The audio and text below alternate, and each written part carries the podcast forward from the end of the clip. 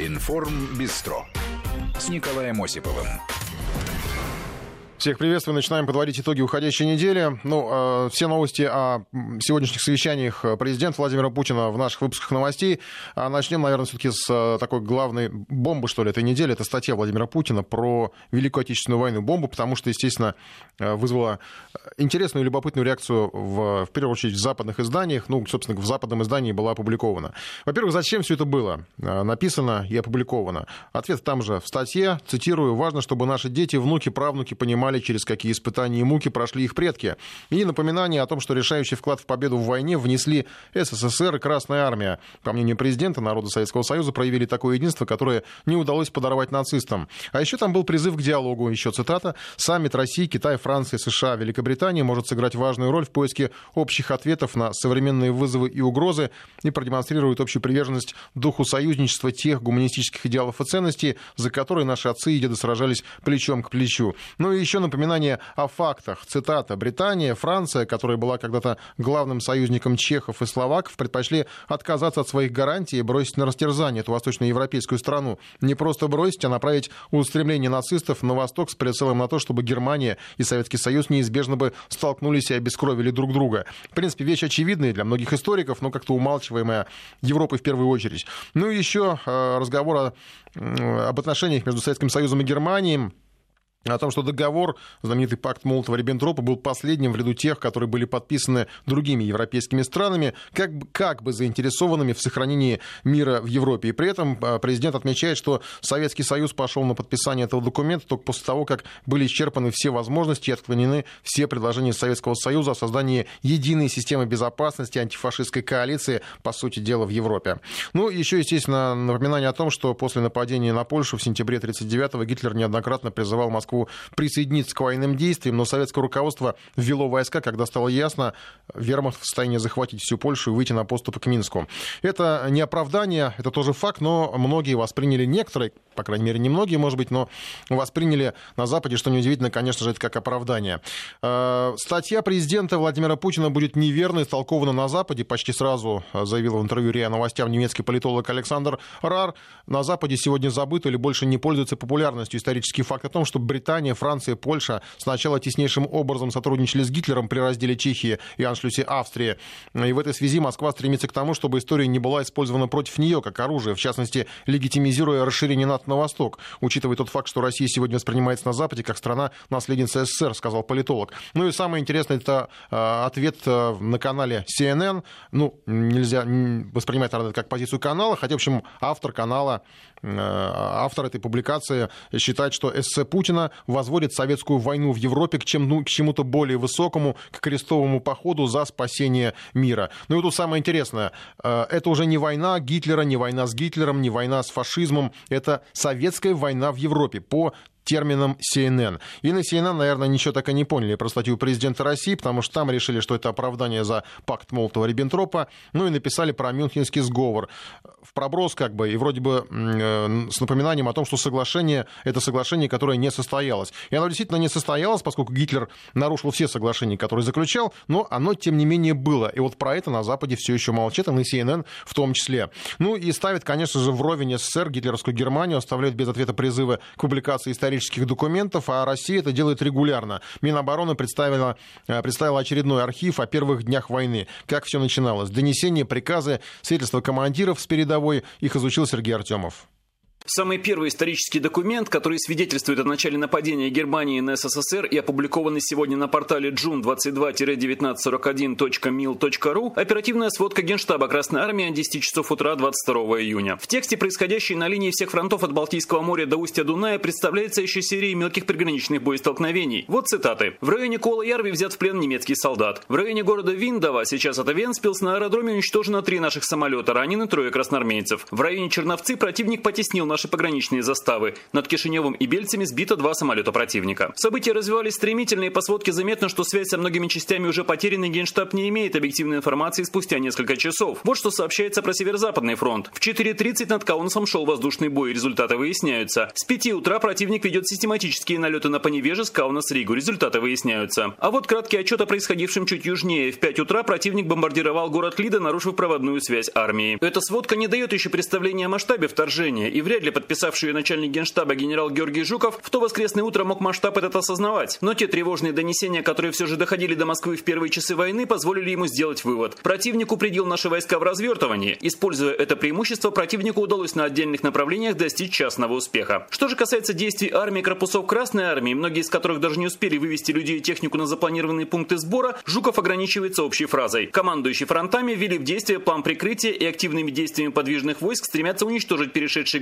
границу части противника. Конец цитаты. Следующая сводка Генштаба, вечерняя, ровно через 12 часов также начинается с преамбулы о незначительных успехах германских войск на отдельных направлениях. Но из дальнейшего впервые можно представить общие контуры плана Барбаросса. Если в утренней сводке о наземных боях упоминались в основном поселки и райцентры, то к вечеру направления так вермахта описаны четко. На Шауляй, Каунас, Белосток, Гродно, Луцкий, Львов. Упомянутые упорные бои 4-й армии на рубеже Бреста. Хотя теперь известно, что город, кроме крепости, был взят уже к полудню. Брест горит. Такие слова на обрывках из ученической тетради простым карандашом. Это боевое донесение начальника штаба Западного особого военного округа генерала Владимира Климовских. Он, хоть и находился ближе к фронту, в Минске тоже владел лишь отрывочными сведениями и слухами. Командующий 3-й армией доложил, что положение ухудшается. Связи с 10-й армией нет. В конце донесения данные о потерях. У немцев сбито два самолета, один наш самолет сгорел. Через месяц генерал Климовских вместе с другими высшими офицерами штаба Западного фронта будет расстрелян. А вот еще один документ первого дня войны, вечерняя сводка номер один разведуправления Генштаба. В ней говорится, в итоге боевых действий за 22 июня получили фактическое подтверждение имевшиеся на 20 июня данные группировки противника, находившейся на границе с СССР. 20 июня на листе выделено красным карандашом с подписью «Где сводка?». Сложно сказать, чьей рукой сделана эта пометка – самого Сталина или Тимошенко, Жукова или их заместителей по наркомату обороны и Генштабу. Но очевидно, что для рассерженного автора этих двух слов события уходившего дня стали оглушительной неожиданностью. 23 июня в сводке Генштаба от 8 утра уже обозначено, что многие крупные города вблизи границы оказались в руках немцев. Прямо об этом не сказано, но сообщается, что сражения ведутся восточнее этих городов. Единственная частная деталь в перечислении районов и воинских частей касается боя юго-восточнее Черновцов. Взято в плен 7 человек, убито 14 немецких солдатов, так в тексте. Захвачена одна пушка, один миномет и 6 пулеметов. А еще через час Совнарком рассылает телеграмму о создании ставки главного командования. Ее первым председателем на 18 дней стал маршал Тимошенко. 24 июня катастрофа произошла на Западном фронте. Собственно, фронт рухнул. В сводке Генштаба говорится о том, что Третья армия оставила Гродно и не имеет связи с большинством своих соединений. Четвертая армия обороняет Березу-Картузскую в 50 километрах восточнее Бреста. Этим же днем, 24 июня, помечены первые донесения соединений, которые хранятся теперь в архивах. Начальник штаба 4 армии полковник Сандалов пишет о больших потерях в технике и отсутствии снабжения, констатируя небоеспособность корпусов и дивизий. Цитата. «От постоянной и жестокой бомбардировки пехота деморализована и упорство в обороне не проявляет. Отходящие беспорядочно подразделения, а иногда и части, приходится разворачивать на фронт командирам всех соединений,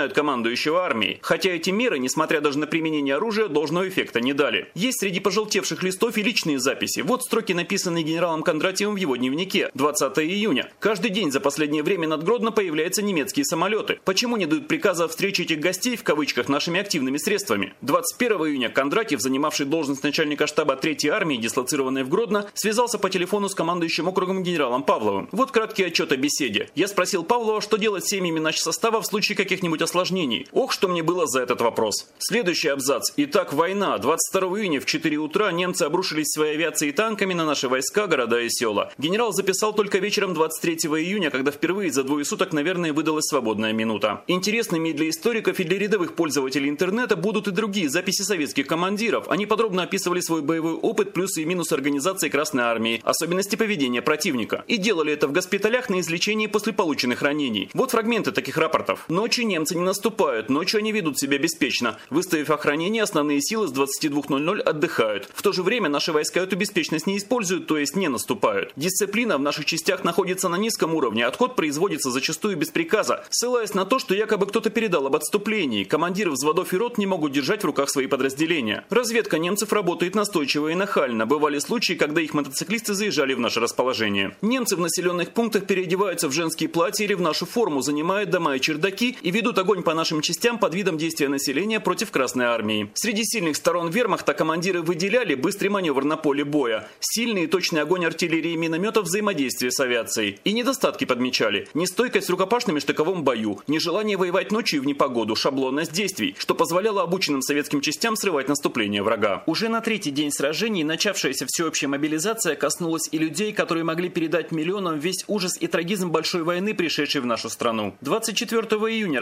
распоряжением Главного управления политической пропаганды Красной Армии 31 журналист и писатель были призваны из запаса и отправлены во фронтовые издания. В приказе значится Александр Твардовский, литератором окружной газеты в Киевский военный округ, Михаил Матусовский в Западный особый военный округ, Константин Симонов. В документе он упомянут по паспортному имени Кирилл, литератором газеты Третьей армии, Сергей Михалков в газету 20-й армии. Портал jum22-1941.mil.ru, открытый годовщине начала Великой Отечественной, будет пополняться в дальнейшими другими документами истории первых дней войны. Сергей Артемов, Вести ФМ.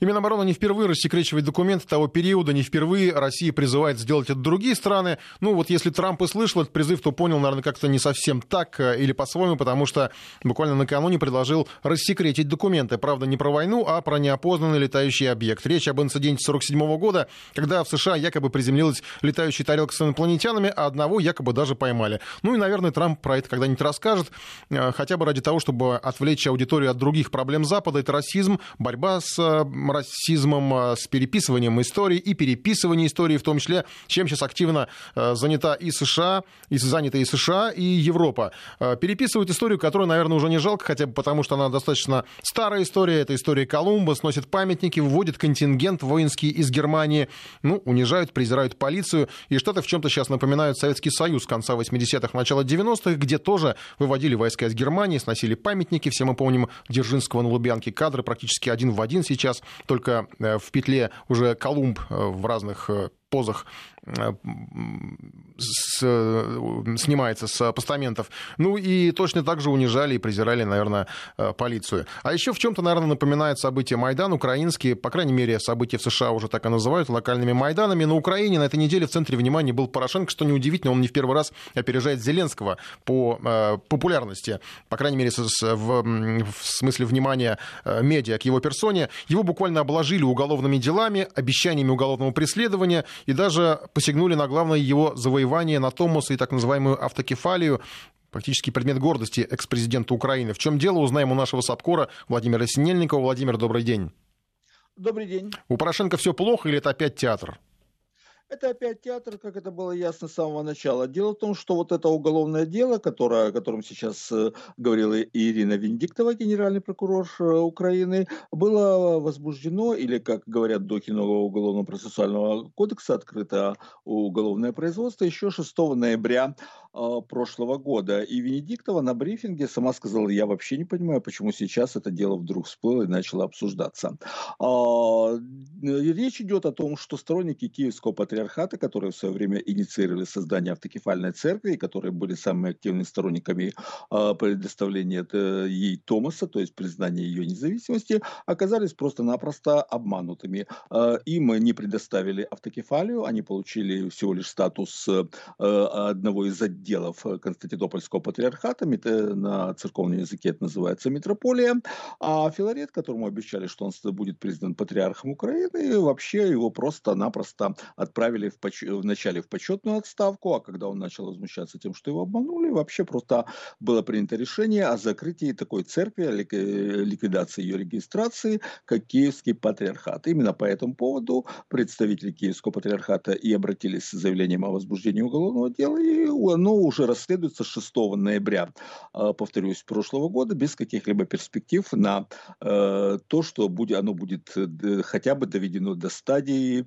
предъявления обвинения обвинения или, как говорят сейчас на Украине, объявление подозрения. А Порошенко до недавнего времени был фигурантом 21 уголовного дела. А, это опять-таки информация Государственного бюро расследования. Но в связи с тем, что три вот буквально только что закрыли, э, это означает, что он является фигурантом 18 уголовных дел. Закрыто за отсутствием состава преступления, то есть к Порошенко вообще никаких претензий а, в связи с истечением процессуальных сроков расследования из тех 18 дел, в которых все еще фигурирует Порошенко, в нескольких он имеет статус свидетеля, и по одному ему объявлено, предъявлено обвинение, или то есть в духе Уголовно-процессуального кодекса Украины объявлено подозрение, но это дело абсолютно смешное, и все просто смеются по поводу этого обвинения. Речь идет о том, что Порошенко якобы назначил, вернее, он назначил бывшего первого заместителя главы службы безопасности Украины, а как оказалось, у него э, гражданская жена получила российское гражданство после 2014 года, что на Украине вообще является страшнейшим таким моральным преступлением. Естественно, это смешно, естественно, э, никого привлекать к ответственности не будет. То есть весь этот цирк вокруг якобы посадки Порошенко продолжается mm-hmm. и будет продолжаться еще несколько месяцев, пока mm-hmm. всем это не надоест. Спасибо. Наш Сапкор Владимир Снельников о приключениях Порошенко. В общем-то, все у него пока хорошо э, складывается. И даже вот и гражданство супруги, и более того, недавно все наблюдали, как э, Порошенко ругался с генпрокурором, э, и ругались они на русском, и все из, на русском языке, все из уголовных дел. И, в общем-то, вроде как таким лицам, главным борцам за независимость Украины не положено на русском говорить, но говорят, а ничего с этим не поделаешь.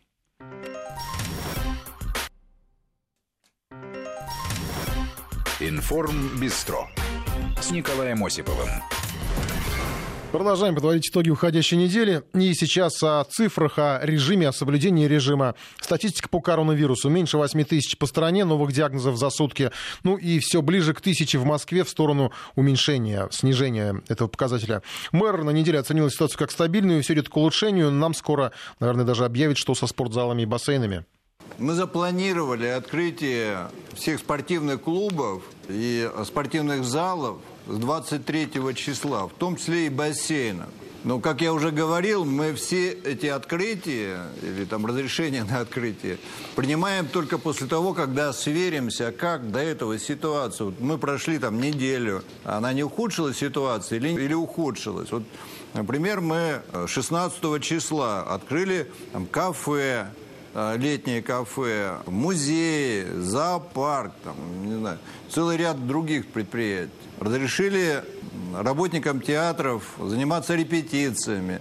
Но мы это решение подтвердили за день до этого. Понедельник, еще раз посмотрев, как складывалась ситуация эпидемиологическая, и сказали, да, окей, мы подтверждаем свое прежнее решение, пошли дальше. То же самое мы сделаем и по 23-му. Тут 22 числа, понедельник, мы сверимся с Роспотребнадзором, посмотрим картину, которая складывается в городе. И а если будет все нормально, подтвердим это решение. И тогда 23 числа спортивные залы, в том числе бассейны, будут открыты. Надеюсь, что так оно и произойдет. Пока никаких тревожных сигналов, которые говорят об обратном, нет. Ну, еще э, напомню, что на следующей неделе планируют открыть ЗАГСы, в том смысле, что, возможно, будет вот прям очное, нормальное, как это привыкли, э, оформление брака.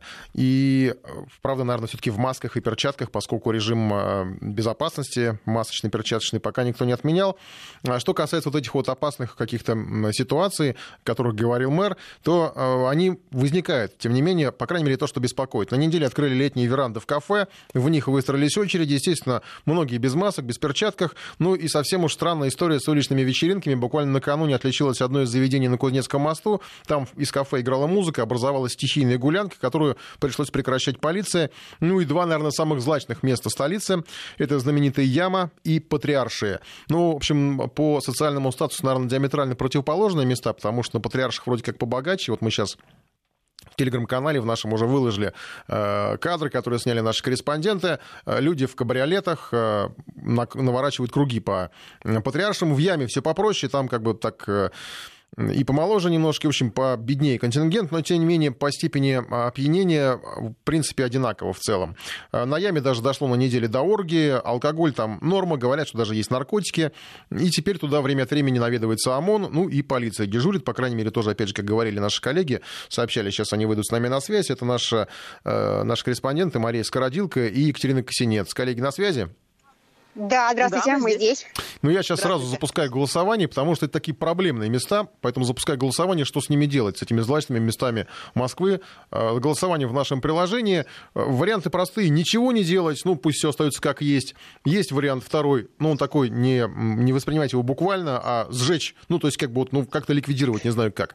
Э, и, то есть не, не воспринимать это как призыв к действию. И третий вариант — это перепрофилировать, тоже широкое понятие, то есть, не знаю, либо переделать подо что-то, либо как-то вот там, не знаю, ну, взять под контроль, да, как у нас многие не любят контроля, но, в общем, как-то следить, что чтобы там не было алкоголя, оргии и всего прочего. Кто из вас где сейчас? Поясните, коллеги. Так, ну я сейчас нахожусь э, вот как раз-таки на яме здесь, на Хохловке, а, на пересечении с, с как раз-таки Чистопрудный бульвар и Покровка вот здесь вот. И, а, наверное, не знаю, может быть, пятница какая-то не такая, не удалась, но здесь нет людей, почти нет людей. А может быть, все-таки полиция действительно распугала, потому что а, сейчас вот здесь вокруг вот этой вот ямы, алка-ямы, я уже так за эту неделю начала, научилась ее называть, поставлены по периметру, расставлены вот это вот железное ограждение. То есть пройти там можно только по одному входу, и проверяет, полиция все-таки ходит, очень ненавязчиво, кстати, просто проверяет а, людей, которые а, пьют, а, ну, алкогольные напитки распивают, потому что все-таки на улице их пить нельзя, а уже подростки начали приходить сюда с пивом, э, а, причем такие бутылки огромные несут, и вот их как раз-таки прогоняют. Но они просто уходят в а другие, А это именно подростки, места. да? Это вот не... Ну, то есть паспорт, понятно, мы не спрашиваем у них, но... Ну да, ну видно, по ним видно, ну правда, по ним видно, что они подростки, ну, такие девчонки разукрашенные. То есть это явно с... тот контингент, у которого на кассе в магазине, когда они покупали алкоголь, должны были спросить... Должны, понятно, то есть не спрашивают. Да, да, ну их не спрашивали. Ж мы же, мы же нашли как раз-таки вот, этот магазин, вот эти магазины, и они здесь, на самом деле, их много. Это я просто зашла в один магазина, их здесь много. И они не спрашивают, потому что они их знают. Вот в чем проблема здесь. И вот эти вот ребята сейчас, они ходят, они уже ушли сейчас в, во дворы. Ну, конечно, каждый говорит, что, ой, а мы хотели сейчас выпить как раз-таки здесь пиво. Ну, пиво попить, конечно, хотим. Ну и что? И пособираются и компаниями теми же просто уходят во дворы, потому что яма огорожена, ну и там не, не выпить. Ну, это, конечно, интересная история. Почему сразу возникает вопрос, почему наши оперативные сотрудники для, там, не знаю, предъявления показателей посылают бородатых подростков в качестве поставных э, покупателей да. в магазины, на кассы там супермаркетов, чтобы поймать какую-нибудь несчастную кассиршу, когда тут вот, пожалуйста, тут палочная система, она просто взлетела бы до потолка. Я не знаю, может, просто кто-то боится, чтобы слишком много уж этих палок получилось. Ну, в общем, любопытная история, да. Э, давайте на патриарших у нас э, Екатерина Ксенец на патриарших, да, Кать? Э, да, я на патриарших, и я вот так предполагаю, что пятница, просто вечер пятницы еще не начался, потому что, ну вот тут э, людей пока не очень много, но их становится больше буквально с каждой минутой. Здесь э, такая публика чуть постарше, это не подростки, это э, там молодые люди, э, там люди среднего возраста, есть семьи с детьми, и в принципе пока все достаточно мирно. То есть многие спускаются к воде, там загорают на газоне. Э, вот алкоголь алкоголя пока не вижу. Э, ну, у отдельных там э, личностей он, видимо, уже внутри. Вот, но это буквально единицы. Полиции тут немного, три сотрудника полиции вот патрулируют эту территорию, никому не подходят, замечаний не делают, да и, в принципе, как бы каких-то вопиющих случаев тоже нет. Единственное, что вот э, сотрудники полиции как раз в масках и перчатках, а, а все остальные без. Вот я видела за там, вот, последний час, наверное, буквально двух человек в масках, но это скорее прохожие, чем отдыхающие там в парке, то есть те, кто просто решил сократить свой путь, срезать через сквер. А вокруг веранды, летние веранды кафе тоже уже все заполнены, там посадочных мест немного. Внутри находиться запрещено, но тем не менее за баром люди тоже сидят и, ну, как, видимо, они ждут свой заказ или там делают вид, что ждут, а сами укрываются в тени, потому что сейчас уже на улице довольно жарко, светит солнце. А, вот ну, Кать, вот смотри, картина. вот помнишь, мы с тобой, кстати, вот начали, когда анализировать, вот мне кажется, что все-таки дело вот еще еще в том, как раз-таки в публике, да, и вот если здесь, на, у, у меня вот здесь на Покровке, на Хохловке, да, мы все помним Моросейку, когда спускаемся к Китай-городу, а, помним, что здесь действительно очень много всех вот этих вот дешевых э, всяких там пабов, баров, а, заведений фастфуда, то есть вот прям вот все на ходу, да, хватай, иди, и по сути, почему здесь вот как раз-таки, ну, скажем так, тусуется вот именно молодежь, у которых нет денег. То есть они сейчас тратят, ну, какие-то свои, наверное, какие-то карманные, а может быть, там заработанные. Но мы сейчас не их деньги считаем, коллеги. Нет, давайте не будем, потому Да, что тут деньги не главные, на самом деле. Я напомню, что у нас опрос продолжается в телеге, в телеграм-канале в нашем, есть FM+.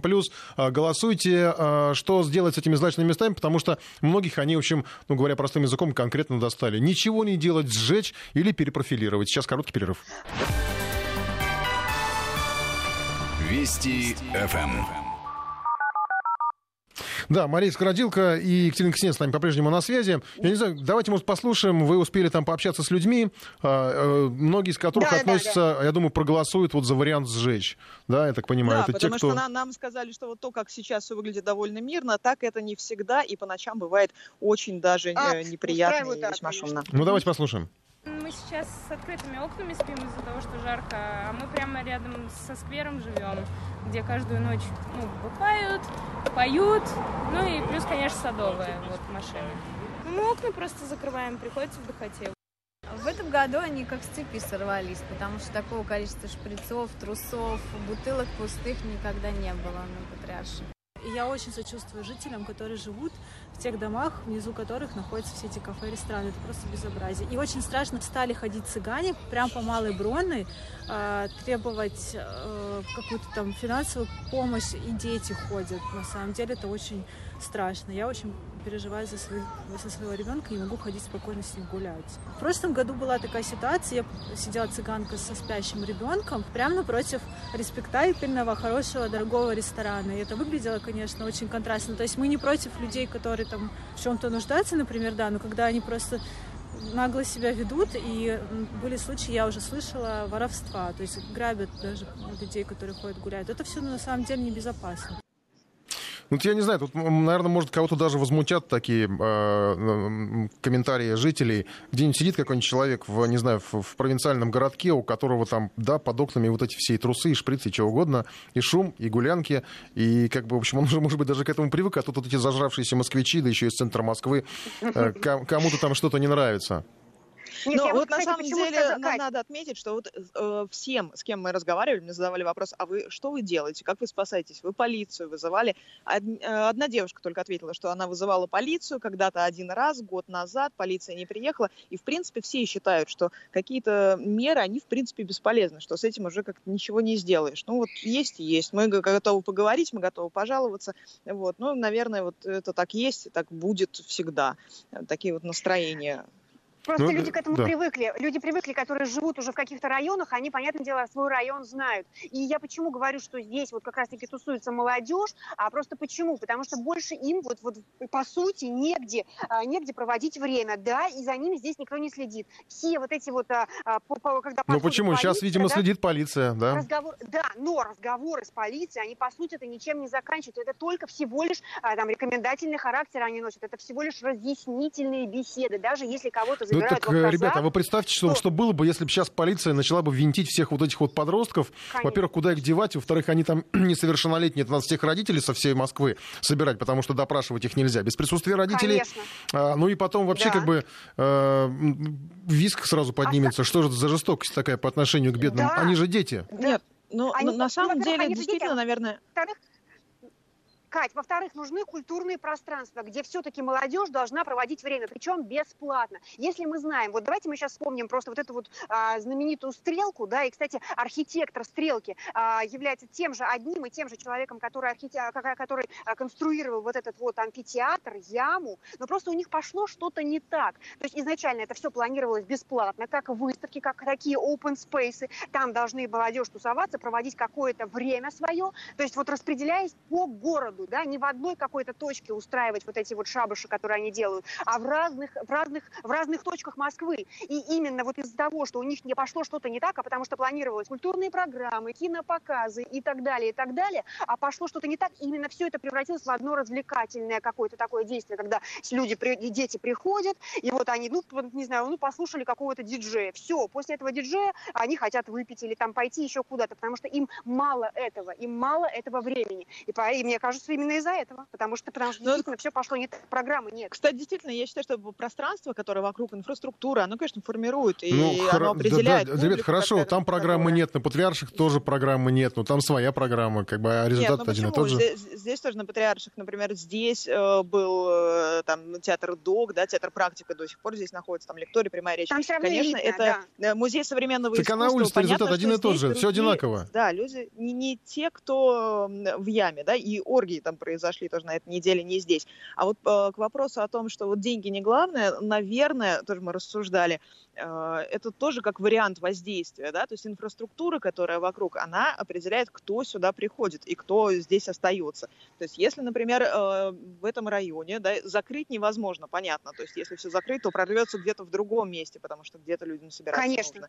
Но если это будет какой-то э, элитный район, где магазины и там и рестораны будут, будут настолько дорогими, что, в общем, у молодежи там зарплаты не хватит всей на чашку кофе, то, скорее всего, здесь будет собираться совсем другая публика, которая и ведет себя иначе. Но другое дело, что нельзя всю Конечно. столицу... вот, э, Вот нет, я все равно, вы, вы пытаетесь, Два. вы пытаетесь произвести какую-то дискриминацию такую, да, вот, ну, э, сепарацию Нет, не по, по, по уровню доходов. А я все равно Мы настаиваю, что результат один и тот же. И вот нам пишут, власть бездействует, хотели бы рычаги найти, нашли, а потом стрельбы с балконов. Тут не- вы вот, э, представьте, власть начинает действовать, э, ведет, да, поли- полиция приехала, сразу начнут орать, что, значит, Автозаки. полицейское государство, ОМОН уже приезжал. А Вот что лучше для местных жителей? Выходить и здороваться с полицейским, милым таким, с щитом, дубинкой. Он будет охранять его, конечно, не- не- но при этом будет тихо, безмолвная тишина будет в районе. Может, только с собакой так можно будет погулять, как вот э, еще пропуск оформлять. А, либо вы сами начинаете действовать, но, естественно, не с балкона стрелять, как нам пишет тут Константин. А есть же нормальные э, рычаги воздействия, ну, по ликвидации того же ресторана в, своем доме. Но есть собрание собственников Да. жилья. Я, правда, честно говоря, я не знаю, как это выглядит процедура, потому что у меня ресторана в доме нет. Слава богу, наверное. Вот. Но если прям совсем достало, наверное же как-то можно было бы со всем этим разобраться. Да можно, конечно, можно и договориться, можно и ликвидировать этот ресторан, да в том-то и дело. А сколько, сколько у нас хороших, э, ну вот я сейчас, давайте не будем, конечно, чтобы меня потом не ругали, то, что я там прославляю Запад или что-то еще, но просто есть, э, в действительности есть много хороших, очень классных э, примеров, например, там в наших столицах европейских, в том же Берлине, в Риме, э, в Амстердаме, э, в Любляне даже есть, есть такие, это, я, не, я не могу сказать, это сквоты, это, по сути, заброшенные какие-то фабрики, помещения, и все они находятся, кстати, в, в в- большом, на большом удалении от центра. Не, ну То так у нас вот что-то вроде добираться. винзавода, да, это же тоже удаленная заброшка, да. Да, ну это платно, туда нельзя пройти бесплатно, именно поэтому, конечно же, кто, кто, кто из подростков пойдет туда проводить какое-то время, встречаться с друзьями, если там вход по 300 рублей? Естественно, никто туда не пойдет. Ну, понятно, да, лучше нигде не баклажку купить за 300 рублей в магазине, ну, да. ну, к сожалению, к сожалению, да. И опять же, что там можно посмотреть? Вот, вот при, при всем уважении, что можно посмотреть? Посмотреть каких-то неизвестных авторов и заплатить за это по 400 рублей, да, за вход. Неизвестных, совершенно непонятный абстракционизм. Я А смотреть нынче не- не- опасно, вдруг там категория 16+, да, тут не- неизвестно, кстати, куда а, попадешь, кстати. да. А примеров-то очень много. Это действительно, это действительно урбанистика. Только я почему-то, вот я вот лично не вижу работы урбанистов вот в Москве. Вот причем действительно по интересным, по освоению, по, по освоению интересных инфраструктур. Это же действительно много. Сколько у нас депо заброшенных, сколько у нас заводов. И это действительно можно было бы сделать вот такую как бы интересную, даже туристическую мекку. Это очень интересное, очень интересное направление. Почему его не развивают? Мы не знаем. Почему у нас... Ну, мы, по-моему, ушли куда-то в сторону с урбанистикой, хотя, может деле, быть, конечно, это и действительно здраво. очень Это- это интересно, но важно, мне Коля, это кажется, очень что важно. это невозможно сделать специально, потому что такие э, места, э, вот они стихийно как-то организовываются, это зависит от, э, от какого-то культурного там сегодняшнего кода, да, и от того, от какого-то мейнстрима, потому Этим что, должен допустим, кто-то руководить. Какой кто-то должен руководить. Это естественно. У каждого направления должен быть свой лидер. И если бы какой-то бизнес, например, брал под контроль какую-нибудь там какую-то территорию и там не застраивал там непонятными какими-то... Так вот, патриарши взяли под контроль рестораторы, пожалуйста, и Ну, что? Ну, Только рестораторы, ну в том-то и дело, да, да. Ну, вот я нам, считаю, что э, если это невозможно предотвратить, это нужно возглавить. Нам пишут тут сообщение, Да. уровень жизни граждан вперед надо поднимать, а злачных мест тогда не будет. Я не понимаю, как можно что-то поднимать вперед, э, вверх или вниз, да, как-то движение идет. Алексей нам пишет, ну это, видимо, просто пон- понятно, что хотел сказать, но э, тут, опять же, не от уровня жизни это зависит граждан. Вот, пожалуйста, уровень жизни граждан на Яме, он там один, на Патриарших другой. А результат, я еще раз говорю, один и тот же. Шум, помехи, вот нам пишут, орги оставить, алкоголь убрать. Это с призывов тому, А что, же, да. что сжечь, а что перепрофилировать. Или перепрофилировать, а потом сжечь тоже. У нас молодцы люди с юмором. Ну вот опять же, мы общались э, с жильцами, с, с теми, кто вот здесь живет, и э, спрашивали, какие они бы там предложили методы, что им хочется э, там предложить, внести. Они говорят, что как вариант э, просто закрыть. Закрыть есть, как есть закрытые дворы, да, ну, просто сделать закрытые районы, потому что, говорят, выхода другого нет, и, говорят, терпеть это все просто невозможно. Но тоже это получается, что мы перекрываем Ну, получается, город, что если я живу в Южном Бутове, я не могу съездить погулять по там, Тверской, по Патриаршам, да, потому что они там живут, извините, я им помешаю своей прогулкой, вдруг я чихну слишком Детка. громко. Вот. А Да, это, то есть у кстати, тоже очень плохо, частная кстати. территория. Катя, это тоже, не, это тоже очень плохо. Мы же помним плохие вот эти вот, да, а, а, там а, а, отдельные, отдельные, я бы сказала, районы. Там в том же Копенгагене христиане, например, там, да. Это тоже такой же сквот, где а, царит там наркомания, проституция ну, и все остальное. Причем со своими вот эти законами. гетто, И полиция которые, да, может- были там Да, и полиция туда зайти не может, понимаете? Ну, я сомневаюсь, что нам такой вариант подходит. Э, Твои сквоты, Конечно, они прям, э, если честно, я думаю, ну, туда совсем прям не зайдешь тогда нормальному человеку. Да и Нет, зачем, собственно? это плохое, а это такое устраивать в центре Москвы, у нас фактически такой сквот уже и получается на яме. Да, получается, Но с другой стороны, есть. Смотрите, жалуются э, кто? Жалуются те, кто здесь купили квартиры, там, потому что я думаю, что тех, у, у кого здесь родовое гнездо, да, или бабушек, которые там э, остались, э, то есть кто получил эту квартиру когда-то там э, давно-давно, Да, их уже да. очень-очень их осталось? мало. И в основном те, кто сейчас жалуются на шум, это те, кто осознанно купил квартиру в этом районе, там, за большие деньги. Но, опять же, это вот шум по ночам, вот эти вот ночная жизнь э, центра города, это не э, обвалившаяся штукатурка, которую можно там скрыть при продаже квартиры, да, как-то замазать, и никто не заметит. Купил, а потом Да, обнаружил. То есть это тоже странный вопрос, когда ты сначала купил квартиру, а потом вдруг внезапно выяснил, что здесь очень громко по вечерам. Э, вот э, ну, непонятно, как бы люди Неудачно вложился, да. Но мы сейчас вынуждены уже, ребят, уже близиться к, к завершению нашей части эфира. Я, правда, попрошу вас еще там посмотреть, погулять, э, последить. Да, Э, да. Пятница еще только начинается. В нашем телеграм-канале Вести ФМ Плюс будут э, ваши, безусловно, фотографии, видео. Ну и, может быть, если что-то будет повод, конечно, в эфир нам сообщайте о происходящем. Мария Скородилка и Екатерина Коснец были с нами в эфире. Я сейчас просто еще подведу итоги опроса по предложениям наших слушателей, что делать вот с такими значительными местами. А тут вариантов было много, там пулеметную вышку поставить и так далее. Э, По голосованию. 15% ничего не делать, то есть людям нравится, что там происходит. 27% сжечь, это, видимо, как раз э, те, кто живет в таких местах. И 58% считают, что перепрофилировать. Информ Бистро. 11 минут московское время. Информ Бистро. С Николаем Осиповым. Продолжаем говорить о событиях недели, и одно из них э, президент подписал указ о госпремиях. Лучшие ученые, писатели, исследователи, врачи стали лауреатами государственной премии в этом году на 10 миллионов рублей. Кто эти люди? Галина Афанасьева-Медведева. Удивительный человек, фольклорист, этнограф. Всю свою жизнь посвятил изучению народных говоров. Составила словарь говоров русских старожилов Байкальской Сибири.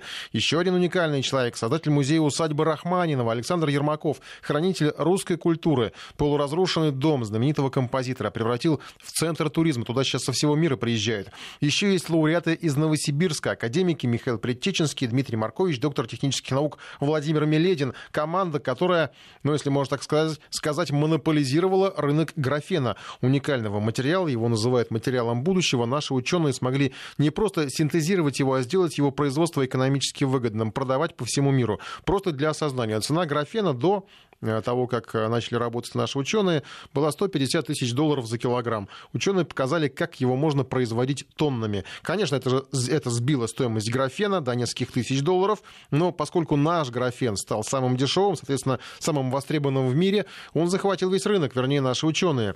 Еще один лауреат, э, это, э, даже не буду представлять, сначала послушаем. Сам себя считаю городским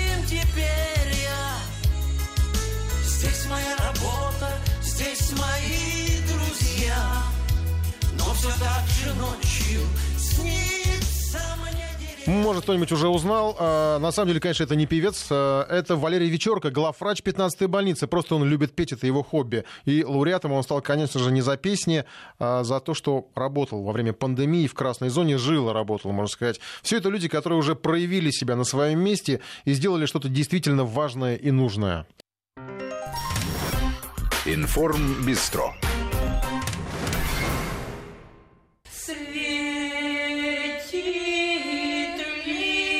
Старинные сибирские песни, русский фольклор, говоры, которые с непривычки могут показаться иностранным языком. Частной жизни разве переверсташь, наработости, устанешь плоху, язык выслупишь, все это уже около 40 лет изучает и собирает доктор филологических наук Галина Медведева, составитель словаря сибирских говоров, знаток и хранитель самобытности народов. В ее коллекции песни, сказки, игры, редкие и почти забытые слова. За увлеченную работу исследователь фольклора удостоен звания лауреата государственной премии. Галину Медведеву включили в список президентского указа, как и других лучших исследователей, ученых, писателей. Лауреатом премии за вклад в развитие и сохранение традиции русской литературы стал писатель, литературовед Валентин Курбатов, автор автор книг о Викторе Астафьеве, Валентине Распутине, Пришвине. Его называют проводником современного читателя в мир литературы недавнего прошлого. Александр Ермаков всю жизнь посвятил созданию усадьбы Рахманинова. Она была разрушена после революции. Ермаков превратил это место в туристический центр. Туда приезжают со всего мира, проводят музыкальные фестивали.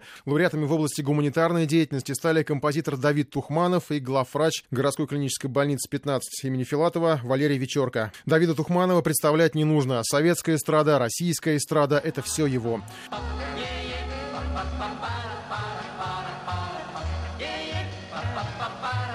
И музыка, которая, конечно, вне эпохи, которую знает каждый в нашей стране. Композитор Давид Тухманов. Стихи Владимира Харитонова. День Победы.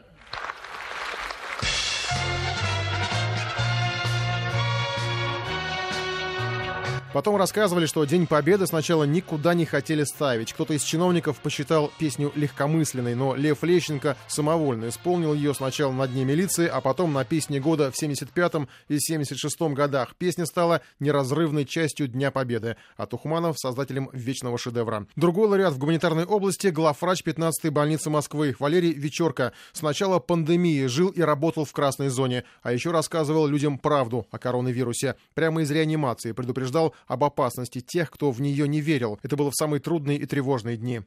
В последнее время очень много в отделении реанимации нам привозят молодых пациентов в крайне тяжелом состоянии, которым требуется проведение искусственной вентиляции легких.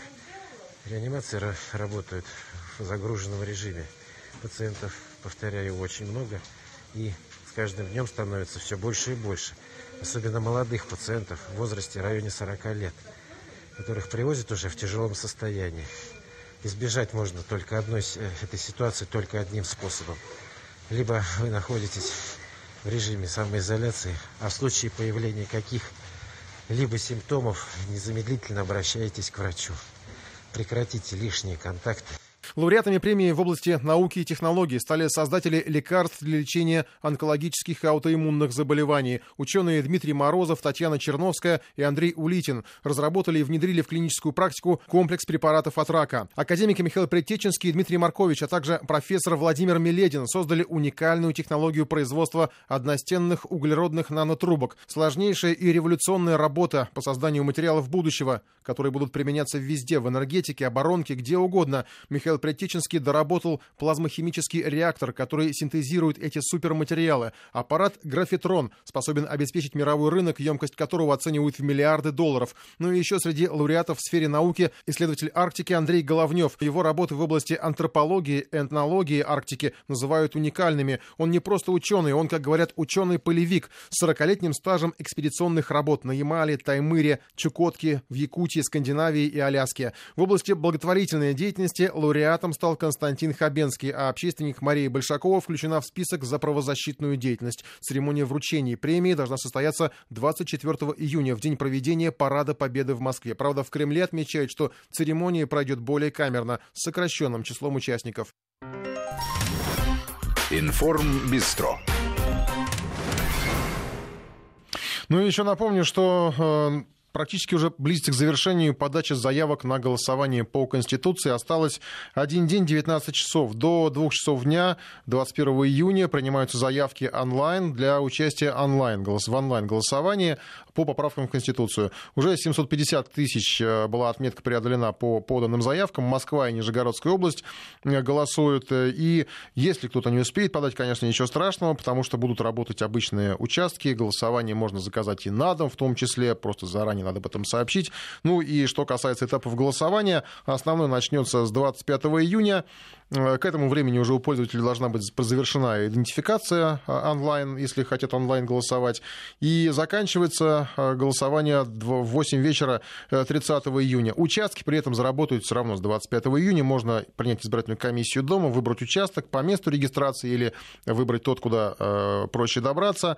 И, в общем, либо есть еще время, один день, 19 часов и еще там около 40 минут э, до того, чтобы подать заявку э, онлайн. Информ Бистро. Ну и сейчас по вирусу. На неделе появились новые пугающие новости, сведения из Китая. Там какой-то новый вирус, то ли новый, то ли старый, не очень понятно. Обвинили во всем лосось, причем норвежский лосось, э, как носитель, по крайней мере.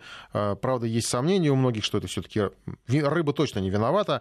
Э, до сих пор непонятно, что это. Ученые выделили геном, уже были сообщения. Правда, выводов пока окончательных не озвучивает никто. Вспышка в Пекине. Гадают, что это, вторая волна или еще один вирус. И в повторе повторные вспышки фиксируют по всему миру. Уже в Израиле в начале недели буквально были вновь ужесточены меры безопасности. А в Германии сотни людей заразились на мясоперерабатывающих предприятиях.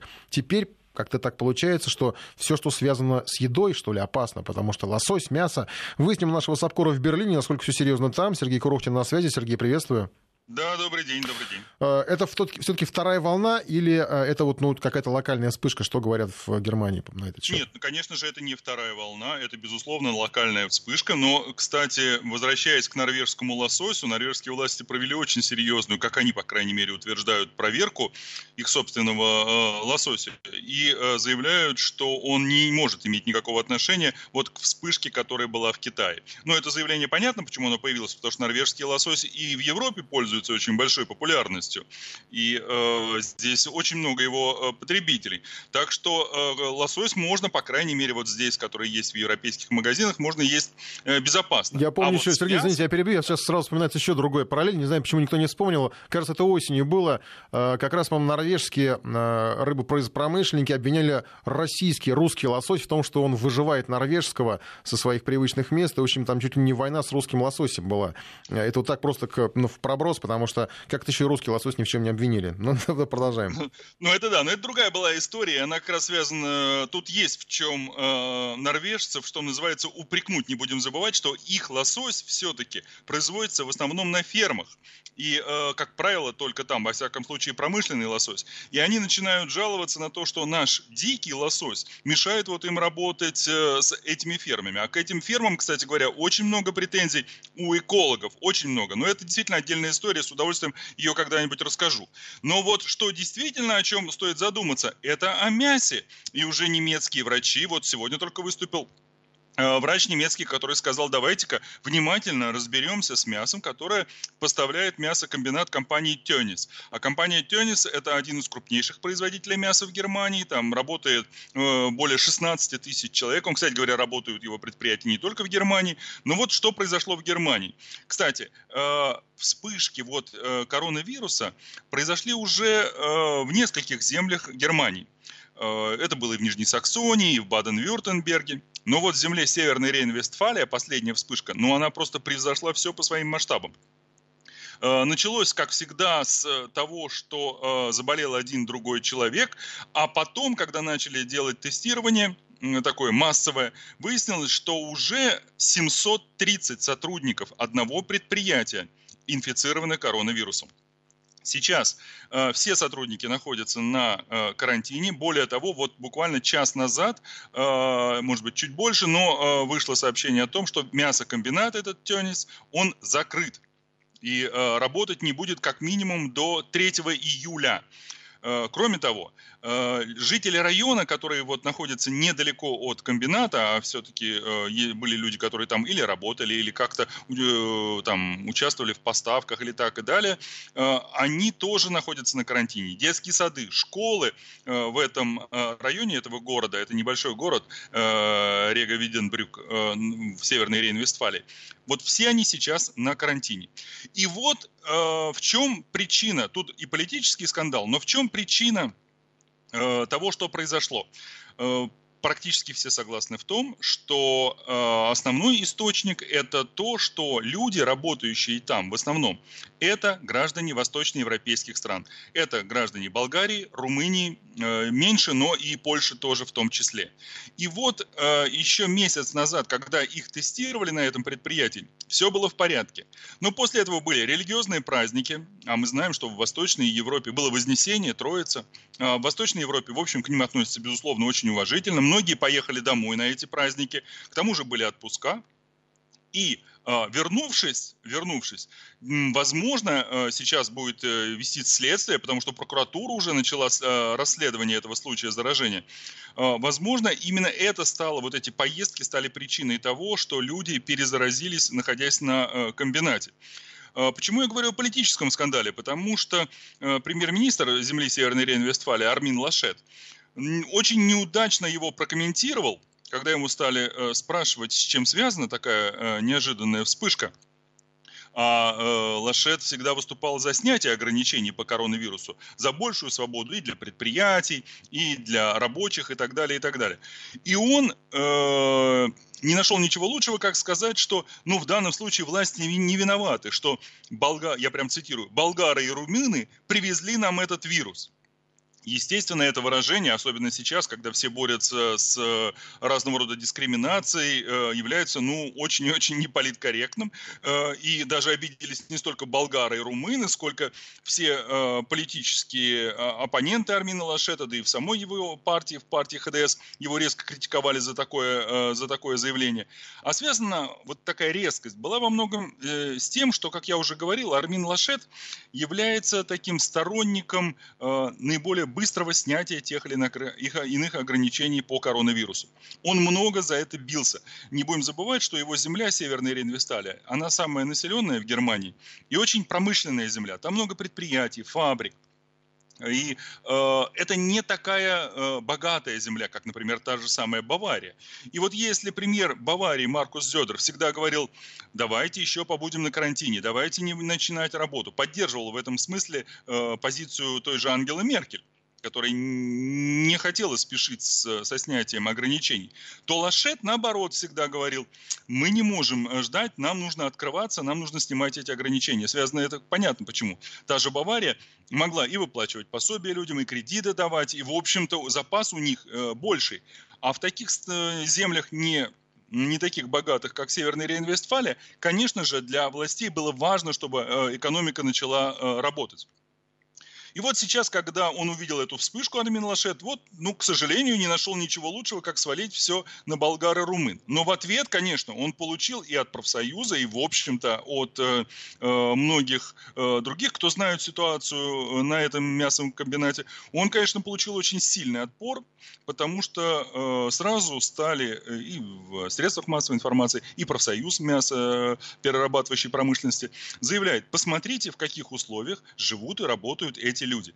Практически все они работают по договорам подряда, то есть приезжают на 2-3 месяца на эту работу, живут в общежитии по 4-6, а иногда и больше человек в комнате, отрабатывают свое, потом возвращаются на родину, потом э, опять приезжают такими сменами, в общем, такая технология хорошо нам всем знакома. И работают, в общем-то, безусловно, в достаточно тяжелых условиях. Немцы на эту работу уже давно не ходят. Это работа неквалифицированная, не так и многооплачиваемая, ну, по сравнению с тем, что получают э, немцы на других работах. А для, конечно, жителей Болгарии, Румынии это весьма и весьма серьезная заработная плата. И вот в результате получается, что э, власти Северной Рейн-Вестфалии оказались в той, э, в той позиции, когда они, с одной стороны, упрекают людей в том, что они привезли привезли откуда-то этот вирус, а с другой стороны не могут создать им достойные условия труда. И сейчас уже, как я сказал, прокуратура начинает вести расследование, э, как был организован труд и жизнь на этом мясокомбинате, а немецкие врачи требуют, чтобы все мясо, произведенное на этом предприятии, на комбинате Тёнис, прошло проверку и, скорее всего, было бы изъято из торговли, потому что, как они считают, не исключено, что это мясо может быть, за, э, может быть заражено. Если были нарушения э, во время его производства или, например, разделки туш. Да, все это, все это делается, мы понимаем, в перчатках и так далее, и так далее, но э, уберечься невозможно. Поэтому врачи сейчас бьют тревогу и говорят, что нужно еще, еще раз внимательно это мясо проверить. Так что вы правы, Николай. Сейчас пока с едой нужно быть очень и очень осторожным. Да, я думаю, что вегетарианцы сейчас злорадно на все это, за всем этим наблюдают и так потирают э, ладони. Спасибо. Сергей Кровчин, наш САПКОР в Берлине, э, следит за коронавирусной ситуацией, за очередной локальной, пока будем надеяться, вспышкой в Германии.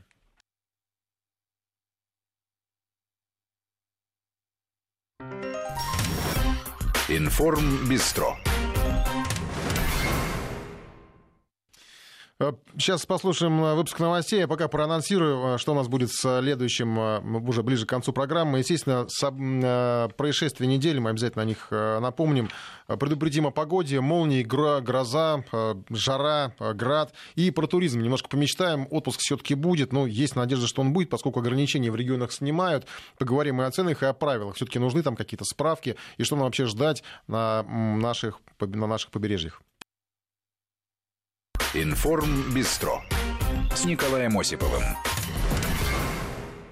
Продолжаем эфир. А, сначала коротко об уголовных событиях недели, криминально-уголовных. Ну, во-первых, конечно, на неделе снова наблюдали за Михаилом Ефремовым. Актера возили на допрос. Ничего существенного такого, чтобы как-то повлияло на, могло повлиять на это событие не было заявлено. Ну, адвокат, правда, обнародовал публичный отказ родственников от компенсации. Правда, есть некоторая информация, что э, неясность с потерпевшей стороной, кто там еще будет, соответственно, признан потерпевшим, и как могут измениться тогда требования этой потерпевшей стороны. Возможно, даже говорят, что может измениться и адвокат, соответственно, и могут измениться заявления по вопросу компенсации. Конечно, были на неделе мнения, как и э, осуждение Ефремова, так и, если не впрямую защиту, так и косвенные призывы как бы не подвергать его общественному унижению. Было что-то вроде даже слов сочувствия, все это ретранслировать не будем, поскольку это эмоции, которые не имеют отношения непосредственно к делу. Но стоит, наверное, отметить, что э, и те, кто призывает оставить Ефремова в покое и сетуют на общественный гнев в его адрес, как способные повлиять на исход дела, на самом деле поступают абсолютно так же. Тоже демонстрируют эмоции, которые можно расценивать как попытку на что-то повлиять. Будем следить обязательно за всем этим делом, но без эмоций. И еще череда трагических происшествий продолжилась на этой неделе. Сначала диким нападением на сотрудников ГИБДД на Ленинском. Оба получили тяжелые ранения, нейтрализовали преступника, мотивы атаки до сих пор не ясны. Зато в целом известно, что двигало другим преступникам. Молодой человек расстрелял семью на улице Приорова в Москве накануне, убил свою бывшую девушку, ее мать, малолетнего ребенка. После всего покончил с собой. Мотив – личные отношения, вернее, их разрыв. Наши корреспонденты будут следить за э, расследованием этих дел. Ну и, конечно, будем следить уже за менее э, страшными э, историями. Это погода. Погода неспокойна, нестабильна. В выходные в центральной части обещают похолодание. Потом, говорят, все снова. Жара, ливни и град. Александра Писарева следит за аномалиями. Ослепительные молнии, оглушительный гром и мощный ливень. Стихия обрушилась на Петербург накануне. За два часа на город выпала половина месячной нормы осадков. Ливневки не справлялись. На Исаакиевской площади потоком выбила крышку люка. На записи автомобильного видеорегистратора видно, что она подлетела на несколько метров. Хлопала крышка канализации и на обводном канале. На Савушкина, забивший из-под земли гейзер, заливал припаркованные автомобили. Момент попал на кадры очевидца. Вот это уже самое интересное. Такие же фонтаны появились возле метро Пионерская и на Стародеревенской улице на проспекте маршала Жукова. Из-за воды провалился недавно уложенный асфальт. В тоннеле на Синопской набережной утонула машина, заглохла в луже глубиной по пояс и качалась на волнах, которые поднимали проезжавшие мимо внедорожники, пока владелец безуспешно пытался вытолкать ее на сушу. В Кронштадте двое мужчин плыли по улице на байдарке. Правда, их многие интернет-комментаторы осудили, мешали движению. Легковушкам и так было нелегко лавировать в ливень. В некоторых местах путь автомобиля автомобилям преграждали упавшие стволы. Мощный ветер повалил десятки деревьев, несколько прямо на машины. На Новоизмайловском и Петровском проспектах, на Славы, в Култышах и не только. Дерево повредило два балкона на маршала Блюхера. На время останавливались электрички из-за деревьев на железной дороге. Порывом повалило кран на стройке на Воснецовском проспекте. Погиб оператор. Другой жертвой стихии стал семилетний мальчик. Его убило молнией на пляже в Ломоносове. Отдыхать он пришел с отцом, братом и бабушкой. Мужчина со вторым сыном зашел купаться, а ребенок остался сидеть на берегу с пожилой женщиной под зонтом. В него и ударила молния. Мальчик погиб, бабушка в реанимации. Разряды сверкали в разных районах. Видео действительно впечатляют. Это видела?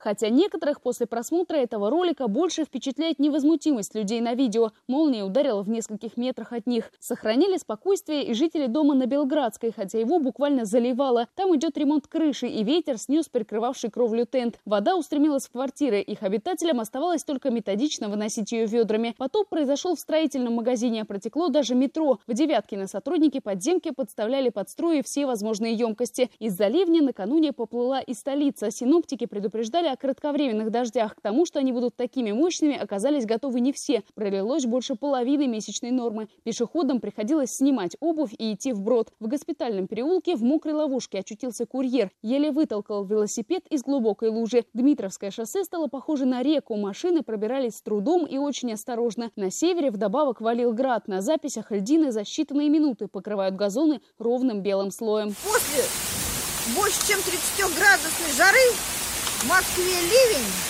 с градом. Вон долбасит как, а. Вон градище какой падает, а. Вон лупит. Ну, наверное, народ сидел, плакал. Ой, как жарко, ой, как жарко. Ну, нам сверху тут и примочили маленько.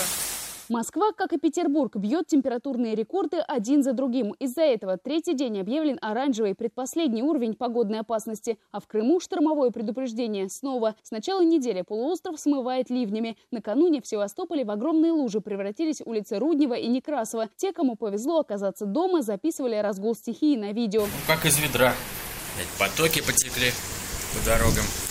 Такое небо вас заливает прям. Затопило 9 частных домов в микрорайоне Любимовка. В нескольких многоэтажках вода текла в квартиры и подъезды. Там тоже не кстати вели ремонт крыш. Устранять последствия теперь будут за счет подрядчиков. Вода подмыла две подпорные стены возле домов. Обломки одной из них завалили вход. Три поселка остались без света из-за удара молнии. Снабжение восстановили, но на сегодня обещают новый погодный удар. МЧС предупреждает о грозах и ветре до 25 метров в секунду. По шкале Бофорта это сильный шторм. Может вырывать деревья с корнем и разрушать строение. При этом жара останется, а вот в некоторых других городах резко похолодает. В Москве уже в субботу сразу на 10 градусов, до плюс 20, в Петрозаводске до 15. В Петербурге в ближайшую ночь вообще обещают только 8 градусов, днем в районе 20. Похолодание скачком ждет и Сибирь, которая пережила небывалый зной. В Новосибирске температура поднималась до плюс 40. Впрочем, не везде температура будет прыгать. В Красноярском крае она будет уходить постепенно. Климатическая неразбериха, как считают синоптики, продлится до конца месяца, а вот июль во многих регионах будет прохладным. Ниже нормы в Курганской, Томской и Новосибирской областях. В Москве второй месяц лета обещает быть теплым и сухим. Осадков будет меньше нормы. Впрочем, синоптики отмечают, что прогноз долгосрочный, поэтому может быть не слишком точным. Виднее будет ближе к концу июня. Александра Писарева, Вести ФМ. А я сейчас посмотрю прогноз э, в Анапе. 25 градусов. Небольшие дожди в ближайшие три дня. Почему я это смотрю? Потому что регионы начали снимать, наши курортные регионы начали снимать режимы ограничений. Э, то есть уже вроде как не нужны справки, можно э, бронировать отели, покупать путевки. У нас сейчас на связи Майя Ламид, исполнительный директор Ассоциации туроператоров России. Э, и как раз с ней обсудим, что можно, что нельзя. Майя, приветствую вас. Здравствуйте. Э, посмотрел прогноз а, по Анапе. А, что с прогнозом по э, покупке путевок туда? Там вот до последнего времени нужны были все эти справки на ковид, да, еще на что-то. Э, сейчас какие-то документы нужны, кроме того, что пришел, купил путевку и поехал? Санатории нужны. Ага. А, дело в том, что администрация Краснодарского края отличается неожиданной такой последовательностью в кавычках – вчера было объявление, что все, санатории после 21 июня, когда снимается режим карантина и самоизоляции в Краснодарском крае, санатории могут принимать а, только санаторно-курортные карты. Это традиционная история, в общем, никого этим не удивишь. Но а, буквально сегодня это было опровергнуто, сказали, что нет, справки опять-таки нужны. Поэтому я бы рекомендовала туристам а, прежде чем направляться, осведомиться и узнать актуальную информацию на момент приобретения угу. тура. А отели это не касается или только, только смотрите? Отели... Это, это разные истории, да? Это разные истории. Отели, слава богу, не касается э, ничего. То есть там справки не нужны. Угу. Никакие. Майя, а что у нас по ценам сейчас? Э, ну, понятно, что всем хочется, я имею в виду ательерам, наверное, набрать э, э, ну, какую-то некую компенсацию за упущенное время. Это происходит или, ну, в общем, насколько доступно съездить отдохнуть на наш курорт сейчас? Так, если Вы знаете, пока, пока нет, пока никто не, не пытается компенсировать потери за счет туристов, потому что все прекрасно понимают, что а туристы точно так же, кто-то остался без работы, у кого-то доход снизился, и повышение цен, оно просто чревато тем, что туристы никуда не поедут. Поэтому на данный момент средняя стоимость в комфортном средстве размещения э, от двух с половиной тысяч рублей э, в сутки на человека э, с завтраком. А, это комфортно, я имею в виду категории 3 звезды, 3 звезды плюс. Есть и дешевле варианты, полторы тысячи, 1800 на человека, но не всегда туда входит завтрак. А максимальная цена на данный момент, мы не берем такие объекты размещения, которые претендуют на 5 звезд, там, типа Родины и так далее, или там Мреев в Крыму, где ну, другой ценник по определению, мы берем средний для среднего класса сегмент, ну, максимальная цена порядка 4 тысяч рублей на человека, ну, тоже с трехразовым питанием. Угу. А какой у нас самый дорогой сейчас курорт? Курорт? Ну, вот я имею в виду, чтобы на море съездить, куда сейчас у нас дороже всего? Я имею в виду вот у нас в России это все, все зависит от объекта размещения, который выбирает турист, потому что, а, ну, например, та, не знаю, та же Мрия или Родина, это может быть там от 23 тысяч рублей в сутки. Угу. Поэтому это, э, как сказать, нельзя сказать дорогой курорт. На каждом курорте есть очень бюджетные варианты размещения и очень дорогие. Да, Май, а вы считаете в сутках, а это, так понимаю, больше касается, наверное, индивидуальных путешественников, которые там где-то на э, ресурсах бронируют сами, потом покупают авиабилеты. Сейчас как все-таки дешевле пакетом лететь? У нас с пакетами уже вся история все это наладилась. Можно летать нормально пакетом, чартерами? Обычно мы только в Турцию привыкли летать. Нет, с пакетом, с пакетом точно дешевле. Я э, когда говорила в сутки, то я имела в виду сутки именно в пакетном mm-hmm. Туре. Потому mm-hmm. при индивидуальном размещении, честно говоря, это как бы не совсем к нам вопрос, потому что мы же как бы ассоциация туроператоров. А, а, пакетный тур, вы знаете, мы проанализировали, правда, заезды не на июнь, потому что здесь немножко все ну, уже, уже бронируется и уже бессмысленно немножко мониторить цены. Мы проанализировали цены на июль, и вот бюджетное размещение 15 тысяч на двоих на неделю mm-hmm. в отеле «Три звезды», например, в районе Анапы. Угу. Да, неплохо. Майя, Это меня... с перелетом. С перелетом, это самое важное, да. да. У меня последний вопрос. Сейчас понятно, что ситуация, ну, не скажем так, она не стопроцентно безопасная. А когда человек приносит в агентство деньги, ну, или там в тур, туроператору, а, если потом вдруг регион закрывают, как будут разбираться вот с этой ситуацией? Это будет какой-то ваучер, это назад деньги или проблемы?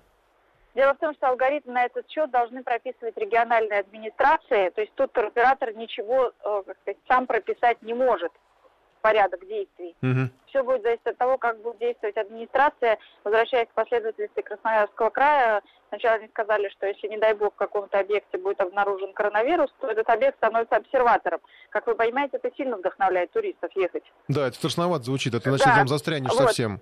Да, а потом опять вроде как дезавуировано, опять не дезавуировано, в общем, непонятно. Поэтому тут алгоритма а, какого-то нет, он не прописан пока регионами. Но я вам могу сказать одну э, важную вещь для туристов, а, что общий тренд всего государства это сейчас развитие внутреннего туризма. И, конечно, будут приниматься максимальные средства для обеспечения безопасности, для того, чтобы регионы не закрывались. Mm-hmm. И именно на это ориентируются сейчас и операторы, и туристы. Да и туристы ориентируются на это, потому что, в общем, где еще отдыхать-то? У нас получается как пока что безопаснее, чем в любом другом э, месте. Спасибо большое. Исполнительный директор Ассоциации туроператоров России Майя Ламидзе была с нами на связи. Говорили про э, туризм, такой пакетный, может быть, даже индивидуальный, кто как выбирает, пакетный, вот как говорят, дешевле. Но в этом сезоне уже, кстати, мы об этом рассказывали, многие, наверное, поедут в отпуск на автомобилях.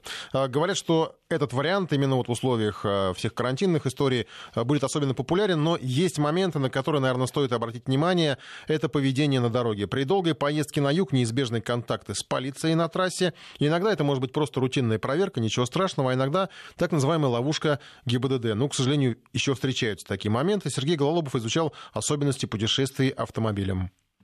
Самое популярное нарушение в путешествии – это выезд на встречку. И здесь несколько вариантов. Сплошной разметки просто не видно из-за того, что она стерлась. Или идет ремонт, и ее еще не успели нанести. Но для инспектора это не аргумент, констатирует автоэксперт Антон Чуйкин. Ну и тут могут интересоваться всякими маневрами офицеры ДПС э, и утверждать, что, товарищ, ты вот как бы оказался на встречке, и неважно, случайно или нет, но правила нам говорят, что типа ты должен определить свое положение, сообразуясь с шириной проезжей части, там мысленно ее поделить пополам. Ну и так, то есть вам могут это довольно подробно рассказывать, а вот, вот это через суд с э, лишением прав и так далее. Так что в таких местах, в местах любых ремонтных работ, пожалуйста, самое-самое большое внимание на дорогу, потому что тут действительно могут подстерегать. Второй вариант препятствия на дороге создают искусственно. Ставят на трассу некое транспортное средство так, что его не объедешь, не чиркнув колесами сплошной. То же самое с тихоходом, который едет не спеша, собирая за собой километровые пробки. Знаменитое место под Воронежем, где сплошная тянется 30 километров. У кого-то не выдерживают нервы, он бросается на обгон там, где нельзя, и тут же попадает в заботливые руки дорожной полиции. Чтобы избежать такого печального развития событий, нужно не терять хладнокровия и упорно ехать за тихоходом, говорит Антон Чуйкин. Строго по правилам, ехать за ним, пересекать сплошную мы с вами не имеем права. Знак обгон запрещен, сплошная линия разметки. Перед нами трактор с прицепом везет сено. Обгонять мы, к сожалению, не имеем права. Только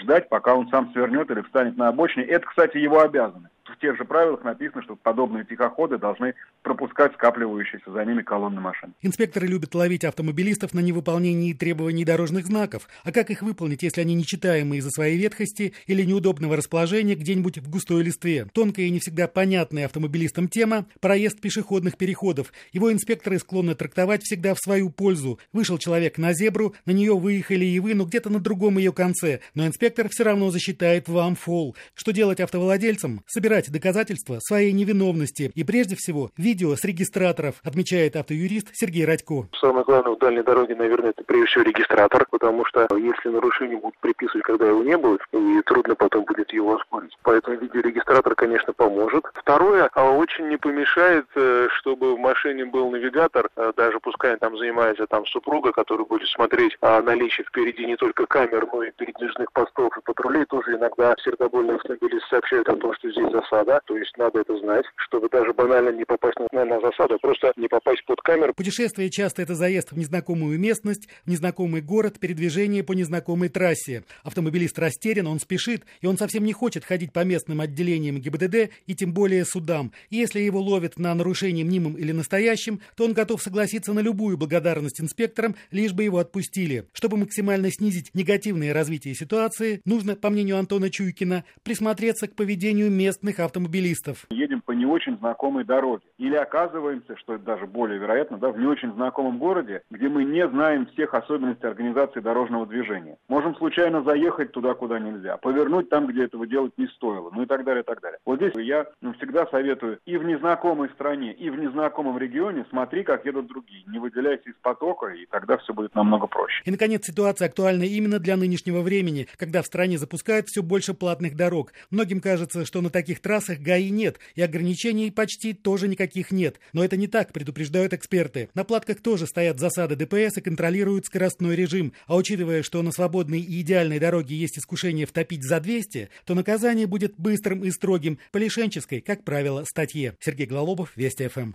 Ну и еще что касается путешествий, мы вот много говорим, в общем, когда говорим про отпуск, чаще всего подразумеваем, что это где-то вот, ну, либо на даче, либо мы обязательно на пляже, на море.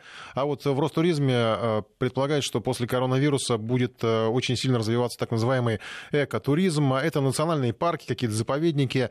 Э, приводят сравнение с теми же Соединенными Штатами. Там более 300 миллионов человек в год вот именно такой туризм предпочитает. У нас только 9 миллионов человек. В общем, разница колоссальная.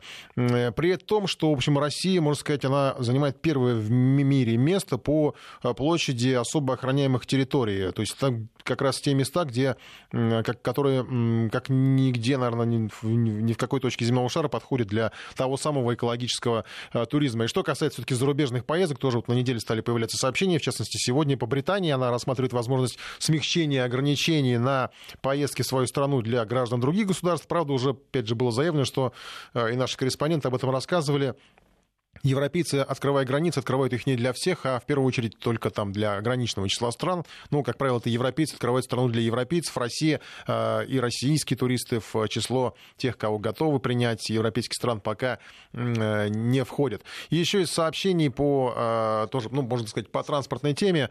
Э, После обрушения моста в Мурманске первый поезд э, отправился в Мурманск по альтернативному пути, его подготовили, и, в общем, теперь есть возможность э, именно железнодорожного сообщения с Э, Мурманском. И напоследок очень интересное сообщение от нашего слушателя по следам вот э, нашего рассказа, рассказа нашего САПКОРа из Германии о вспышке на мясоперерабатывающих комбинатах э, коронавируса.